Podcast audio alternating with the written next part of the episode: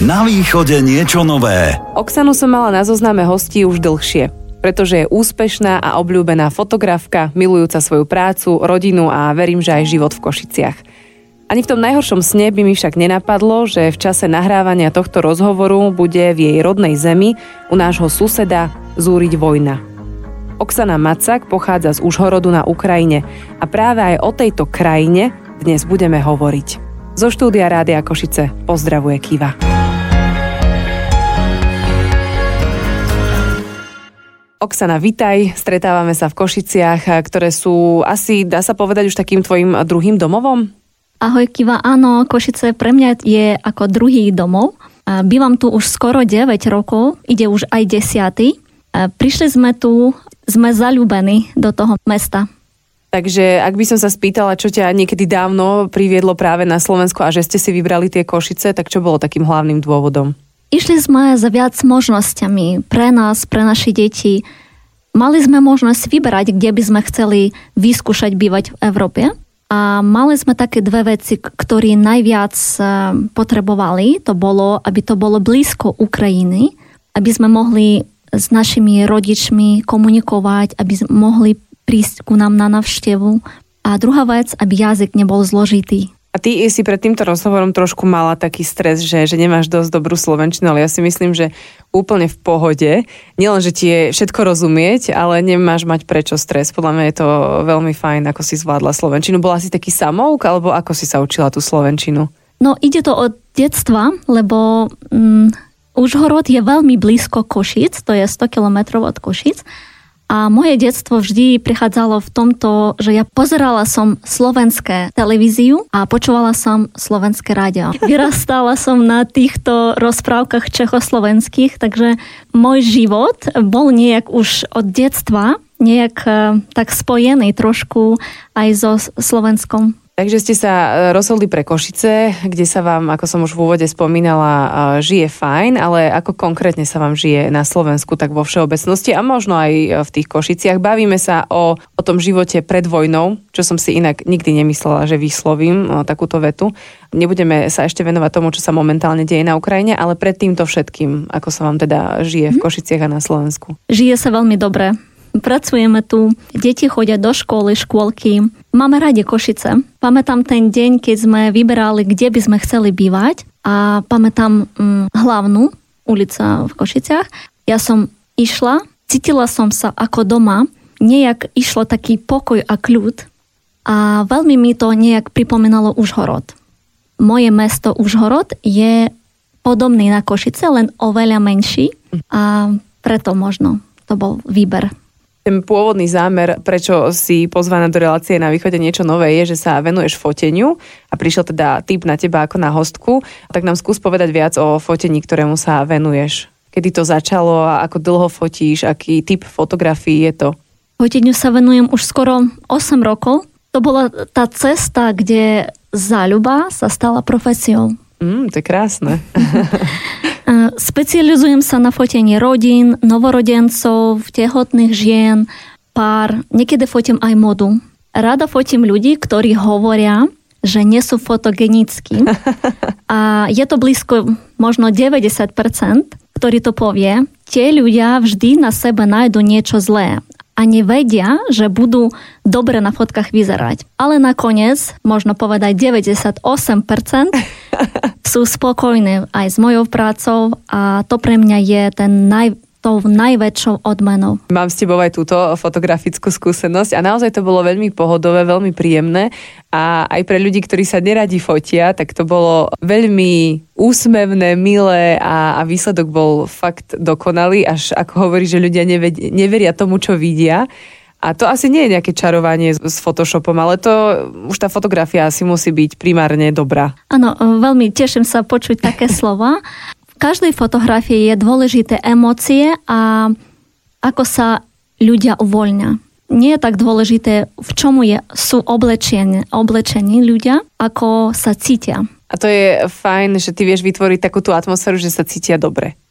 Áno. Áno. Snažím sa to urobiť. Pre mňa každé fotenie to je niečo nové, lebo v každom fotení potrebuješ najprv tých 10 minút pochopiť, že kto sú tie ľudia, ako s nimi treba pracovať. Nevždy deti majú dobrú náladu. Niekedy sa stane, že, že dieťa môže plakať najprv 20 minút a potom sa uvoľne, ale každý človek to a každé dieťa má svoj, svoj ten e, čas, na ktorý potrebuje čas. Ale to je inak e, asi veľmi náročné fotiť deti, aspoň ja si to tak predstavujem, že urobiť dobrú fotku a hlavne deťom, ktoré sú neustále v pohybe, ak sú teda už väčšie, tak e, to chce asi veľa trpezlivosti. Áno, ja vždy hovorím, že fotiť deti môže len ten človek, kto má deti, alebo ich úplne veľmi silno miluje.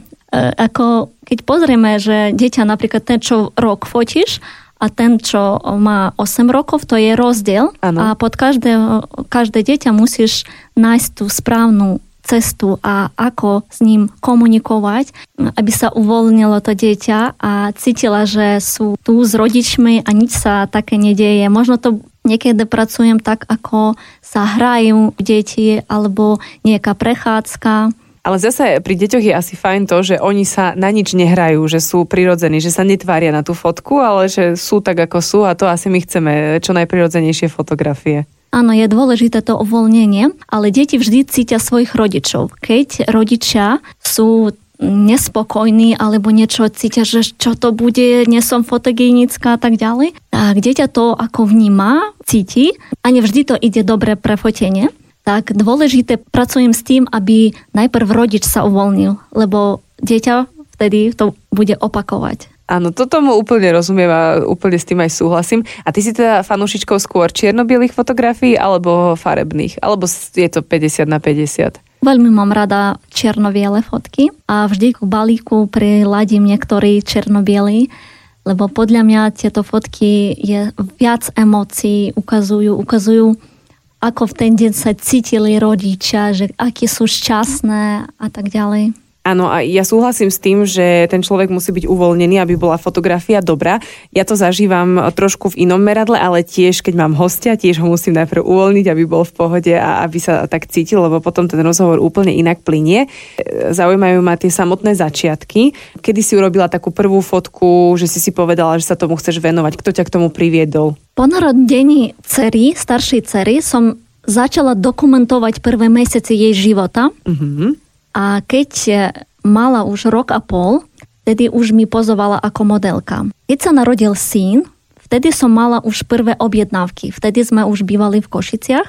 A keď sa narodilo tretie dieťa, vtedy som mala už za sebou veľa kurzov, workshopov, mala som svoj aj štýl, ktorým sa, ktorému sa venovala.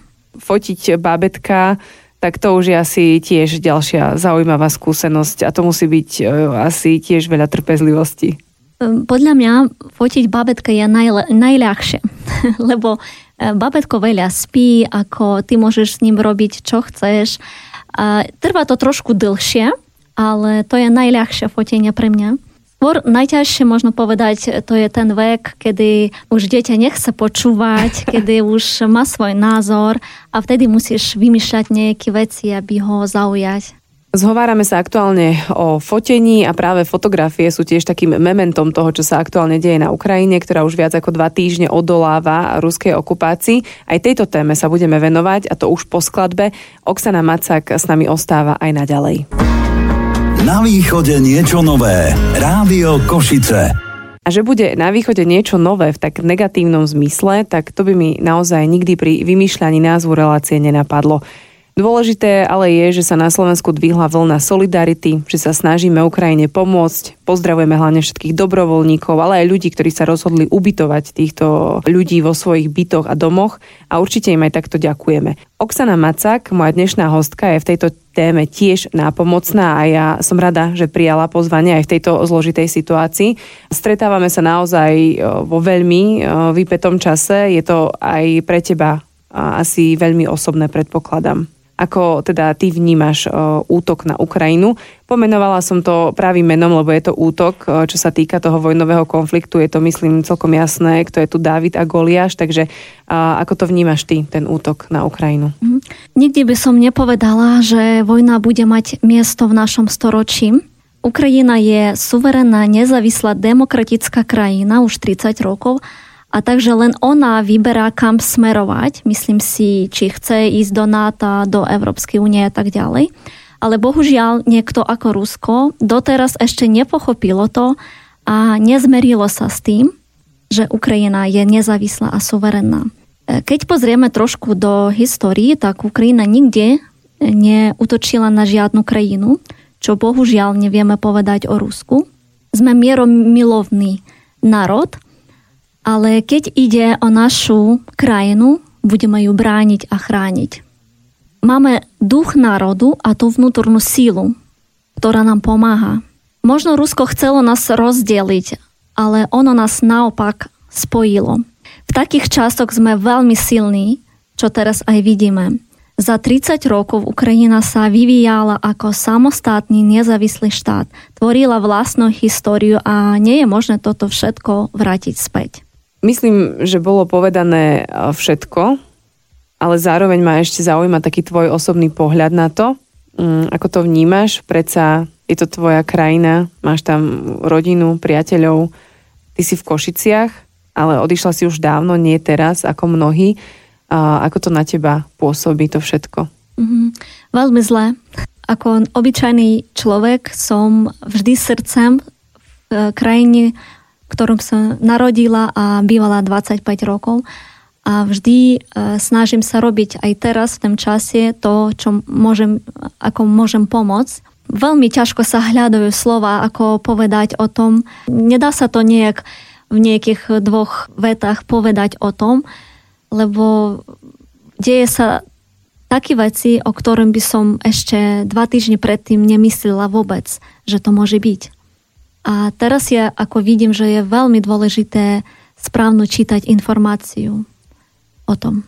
Áno, k tomu sa dostaneme, že zažívame mm, popri vojne aj e, informačnú vojnu a infodémiu, ako sa tomu hovorí. E, ty máš na Ukrajine rodinu, rodičov, známych a priateľov. Ako to je?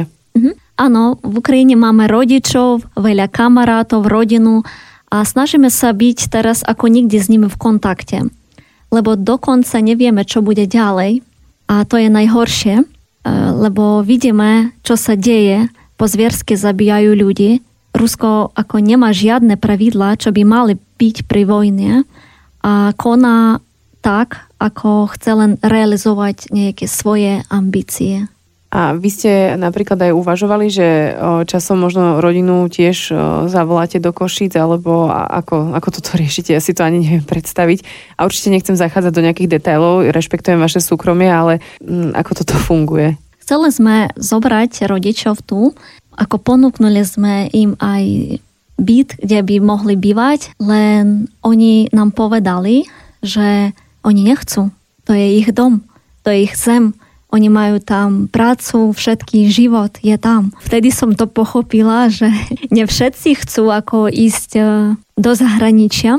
Niekto chce byť tam, kde sa narodil, a, lebo veľa ľudí majú radi tam, kde bývajú. To je ťažko pochopiť niekomu. A to nie je jediný príklad. E, naozaj e, tých ľudí, ktorí sa rozhodli aj napriek všetkému tam ostať je veľmi veľa. Takže asi tomu aj čiastočne rozumieme, že ty si nám to teraz vysvetlila, že pre nich je to domov, nech sa deje čo, čokoľvek. Ale ste nastavení tak, že ak by, nedaj Bože, došlo k niečomu oveľa horšiemu, tak o, sa asi presunú za vami do tých košíc. Áno, ale zatiaľ maximálno chcú byť tam a niečo pomáhať úplne tomu rozumiem. A keď už hovoríme o tej pomoci, tak ako vieme my podporiť ľudí e, prežívajúcich vojnu? My tu na Slovensku, ako im vieme pomôcť? Lebo je tu veľmi veľa zbierok, ľudia ponúkajú ubytovanie, odvozy, pomoc pri vybavovaní dokladov. Spojili sa a ja verím, že im to aj vydrží, ale e, čo by sme mohli ešte urobiť? Niečo, o čom sa možno tak nehovorí z tvojho pohľadu, čo by mhm. to mohlo byť? Keď sa bavíme o ľudí, ktorí prišli na Slovensko alebo do iných krajín Európy, tak v prvom rade potrebujú tú psychologickú pomoc. lebo vieme, že veľa detí zomrelo, niekto sa zostal bez rodičov. Napríklad, keď zoberieme v Charkove 71 dieťa, zostali bez rodičov a je to zatiaľ len oficiálne také danie v jednom meste. V druhom rade vidím tú pomoc, ako zverejňovať len správnu informáciu. Bola som veľmi prekvapená, že práve tu na Slovensku je silnejšie množstvo ten ruský propagandy a nechápala som, odkiaľ sa to berie. Tie správy e, vytvoria nesprávnu víziu toho, čo sa deje. Stáva sa, že tie dezinformácie potom sa šíria ďalej a ďalej a nakoniec... Mm, na to doplácajú bežní ľudia. Áno. To si pekne povedala, že, že zverejňovať e, práve informácie, áno, lebo my naozaj zažívame takú skôr tú infodémiu, ako som už nazývala. A možno aj nejaká taká podpora tým ľuďom, ktorí už sú tu medzi nami, lebo už asi každý z nás stretol nejakú ukrajinskú rodinu alebo nejakú matku s dieťaťom, tak možno nejakým spôsobom im vyjadriť tú podporu, alebo, ale je to asi tiež e, taký tenký ľad, že opatrne, aby nemali pocit, že, že ich teraz všetci budú ľutovať. Áno, ako mm, veľa Ukrajincov vedajú si aj prenajať ten byt. Teraz som sa stretla s tým, že neviem nájsť e, dve, dva byty pre dve rodiny, ktorí by chceli ich prenajať za peniazy. Skôr uh, môžu sa ubytovať zadarmo. to je zaujímavé inak. Áno, ale nejak nechcú prenajať, lebo myslia, že to bude na, nie, nie na dlhodobovo to je taký problém, tak by som sa možno chcela obrátiť k tým ľuďom, ktorí majú tie byty a dajú ich na prenajom, aby nejak e, pochopili to, že tie ľudí, ktorí vedajú to zaplatiť, aby dali im tú možnosť prenajať ten byt. My by sme boli najradšej, ak by nebolo potrebné dlhodobé prenajímanie bytov, ak by to už skončilo, ale keďže nikto z nás netuší, ako sa to bude ďalej vyvíjať, tak aj toto je jedna z možností. A ty osobne si sa zapájala do nejakých eh, zbierok, alebo si vytvárala, pomáhala si, nosila si veci, ako si to prežívala?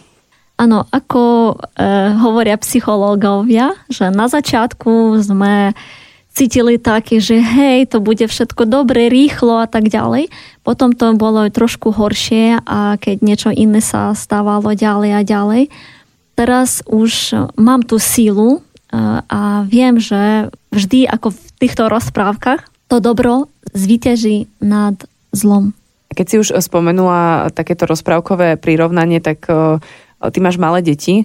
Ako vnímajú to, čo sa aktuálne deje? Ako sa s nimi o tom rozprávaš? Áno, mám tri deti a veľmi ťažko sa hľadajú tie slova, ako im to povedať, aby nevyvolať v nich pocit nenávistí, čo by bolo prirodzene v tomto čase, ale snažím sa im povedať nejakú históriu, že prečo sa to deje, rozprávať s nimi o tom, o tých, e, že to nie je demokratické riešenie. Už aj na Ukrajine som videla, že je také rozprávky pre deti, že ako to vnímajú tú vojnu a že čo sa deje. Tak e, to možno bude ďalej, čo som chcela deťom ukázať. Áno, ja som robila rozhovor s psychologičkou, kde som sa na to pýtala, ako s deťmi hovoriť o tej vojne a hlavne ako často. Určite to najhoršie, čo môžeme urobiť, je, ak by sme s nimi vôbec o tom nehovorili. Takže je potrebné im vysvetliť, čo sa deje a potom sa z času na čas k tomu vrátiť, aby tomu rozumeli. Takže možno aj tá rozprávka bude inšpirácia, možno niečo podobné vznikne na Slovensku, aby sa to aj tu dalo ľahšie vysvetliť. Do obrany Ukrajiny sa zapojili všetci, čo mohli, vrátane žien. Videli sme rôzne fotografie, videá na túto tému. Ukazuje to podľa teba takú tú silu ukrajinskej národnosti? Ty si to už spomenula na začiatku, že, že ste taký národ, že, že budete brániť svoje za všetko. Takže je to možno, že aj tý, s tým spojené, že, že sa zapojili úplne všetci, čo mohli? Áno, je to sila Ukrajincov. Myslím si, že ženy by nemali tam byť, ale každý má rád svoj zem a v ťažkých časov hotový ju brániť a chrániť. Mrzí ma, že veľmi známe ženy, ktorí tam išli, musia bojovať.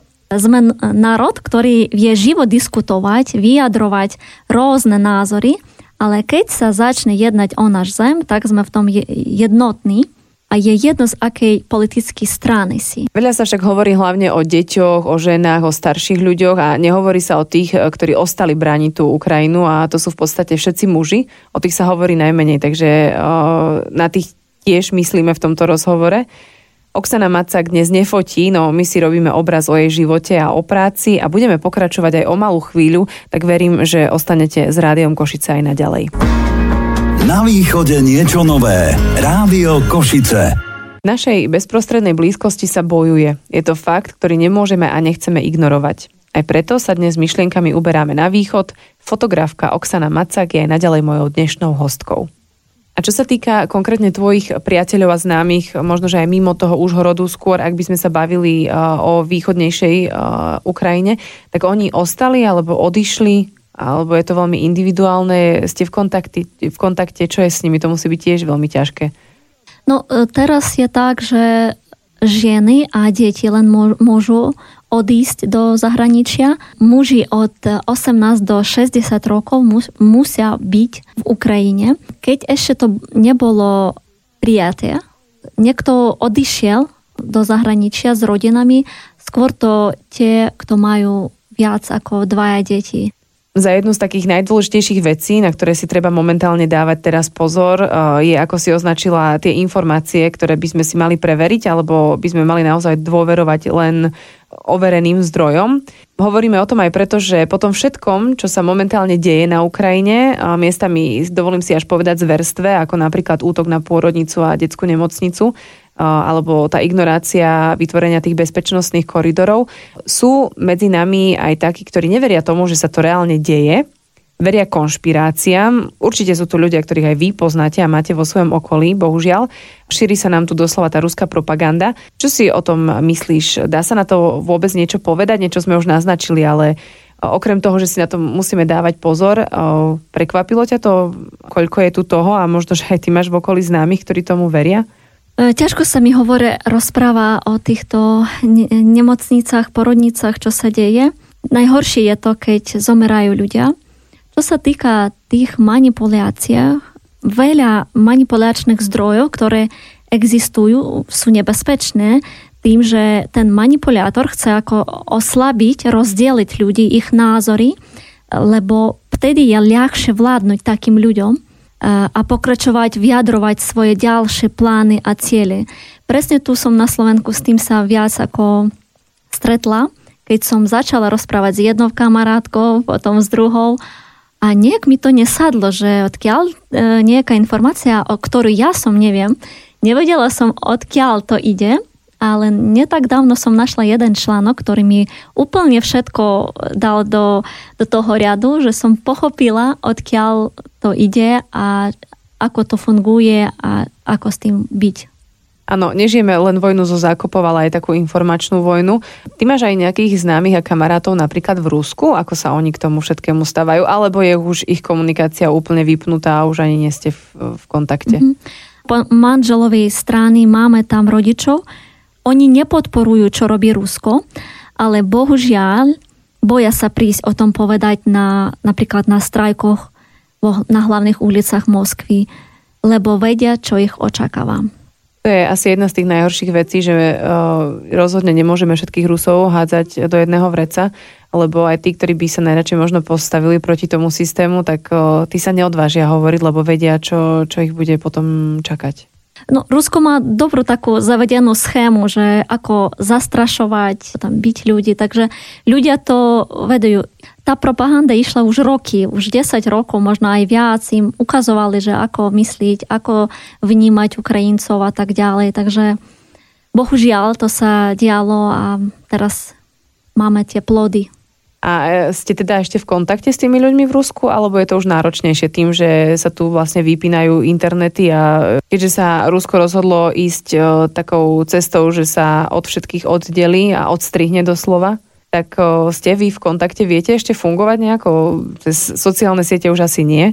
Neveľmi často s nimi komunikovali sme a tak jedenkrát do pol roka, niekedy na Vianoce si zavoláme ale napríklad o tých témoch nevieme rozprávať mm-hmm. cez mhm. telefón, lebo vieme prečo. Mm-hmm. Takže nechceme ich ako narážať na nejaké nebezpečia. Takže zatiaľ len hovoríme o všetkých dobrých veciach. Je to inak neuveriteľné, že sa vôbec o niečom takom rozprávame v 21. storočí. Ty si odišla z Ukrajiny za lepším životom na Slovensku. My sa stretávame v Košiciach, ktoré si asi považovala za bezpečné mesto. Teraz sme v podstate blízko hraníc s Ukrajinou, kde sa deje vojna. Nechcem tu teraz nejako lomcovať emóciami. Pýtam sa skôr tak racionálne, že, že ako to vnímaš, že je to v podstate len tých 100 kilometrov, ako si hovorila, že sú to ľudia, ktorí, s ktorým rozumieš kultúrne, národnostne. No ja som ako obyčajný človek cítila som na začiatku strach, tú úzkosť aj smutok. Najviac tie emócií boli, keď sa to začalo. Teraz už som držím takú chladnú hlavu a Verím, že dobro vždy premôže to zlo. Bojím sa predstaviť, čo mohlo by urobiť Rusko, ale verím v Ukrajinu, verím, že dajú to, že všetci sme spoločné jednom a veľká podpora ide od Európy a sveta. Takže veľmi, veľmi to si vážime a dúfam, že to sa skončí len dobrom. A myslím, že v to veríme všetci. Na záver by som sa teda ešte chcela spýtať, Oksana, aké je tvoje momentálne najväčšie prianie? Aby Ukrajina zabranila svoju zem za mier nielen v Ukrajine, aj vo svete.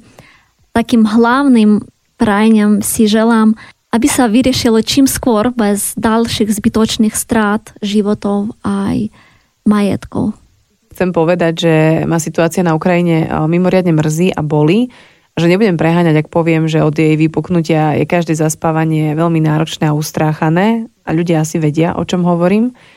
A tiež by som si niečo chcela zaželať, aby tá solidarita a empatickosť, ktorú tu Slováci preukazujú momentálne od začiatku vypuknutia tejto vojny, aby sa niekde počase nerozplynula, nie som skeptik, ba naopak, no v živej pamäti mám aj to, že pred dvoma rokmi šilo rúška celé Slovensko a počase pandémia polarizovala spoločnosť, tak verím, že ju to, čo sa aktuálne deje na Ukrajine, spojí.